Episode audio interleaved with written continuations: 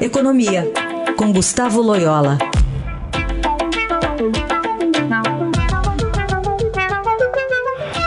Loyola, bom dia. Bom dia. Vamos comentar hoje a capa do Estadão, né, onde o novo presidente do BNDES começa a entregar essa caixa preta aí que o presidente Bolsonaro tanto queria. E aí esse levantamento que o Estadão traz hoje mostra que o Debrecht pode ser responsável por um prejuízo de mais de 14 bilhões de reais, que deve ser dividido depois entre a instituição e o Tesouro que deu aval a esses empréstimos. É, que tipo de alerta isso traz até para a gestão nova, né, do banco? Bem, eu acho que, em primeiro lugar, a gente tem que considerar que banco é, perde dinheiro com crédito, faz parte do negócio ter perda de crédito, né? É o chamado risco de crédito. O importante é que esse risco de crédito tenha sido avaliado corretamente antes do, do empréstimo e que é, o volume dos empréstimos seja é, compatível, né, com é, não apenas com a capacidade de, é, de pagamento da, do, do devedor, mas também com é, é, a prudência aí que os bancos têm que ter na diversificação dos seus riscos. Né?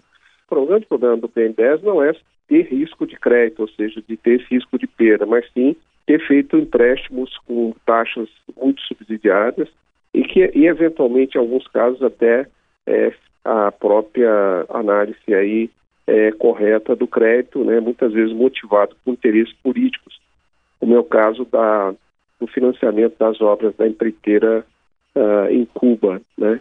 Então, é, vamos dizer assim, não, não, não, não, é, não foi uma decisão técnica, né? É, isso mostra que, de fato, não se deve ter aí uma instituição financeira bancária pública, né? É, emprestando a taxas subsidiadas é, de uma maneira muito pouco transparente, né? É, felizmente, o BNDES mudou, né? o BNDES está voltando a ter aí um tamanho mais apropriado aí as suas, as suas, os seus objetivos. Com a criação da, T, é, da TLT, é, foi eliminada uma parte substancial dos, é, dos incentivos que é, creditícios aí que o banco dava, né, de maneira pouco transparente. E agora há todo esse compromisso da nova gestão de continuar nessa trilha aí de aumento de transparência e de e de foco para a instituição. Né? Lola, é, é usual o Tesouro dar uma garantia desse tipo? Tesouro deu essa, é, provavelmente essa garantia para o risco de inadimplência, não da, da, da Odebrecht, mas provavelmente pelo risco de inadimplência dos, é, é, da, dos países né, é, nos quais a, a, a Odebrecht fez as suas obras, por exemplo, o Porto de Mariel, em Cuba, né? Então, assim, o risco do o Tesouro vai cobrir as perdas do BNDES caso Cuba não, não pague esse empréstimo, de fato não está pagando, né?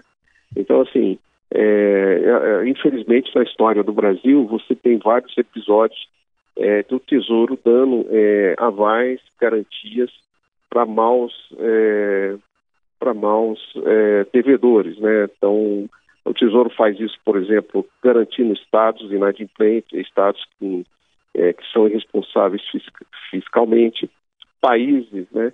O Brasil já perdeu muito dinheiro com países como Bolívia, Angola, né?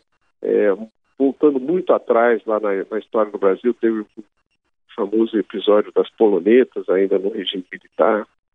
Então o Tesouro é useiro e vezeiro em dar essas garantias é, mal ajambradas com interesses é, políticos e muitas vezes interesses até é, menos é, republicanos, vamos dizer assim, né? É, o, o, ideal mesmo é que o Tesouro não, não pudesse, fosse proibido né, de, de dar esse tipo de garantia. Né? Uhum. Aí está a análise de Gustavo Loyola, que fala de economia segundas e quartas no Jornal Eldorado. Obrigado. Até quarta. Até quarta.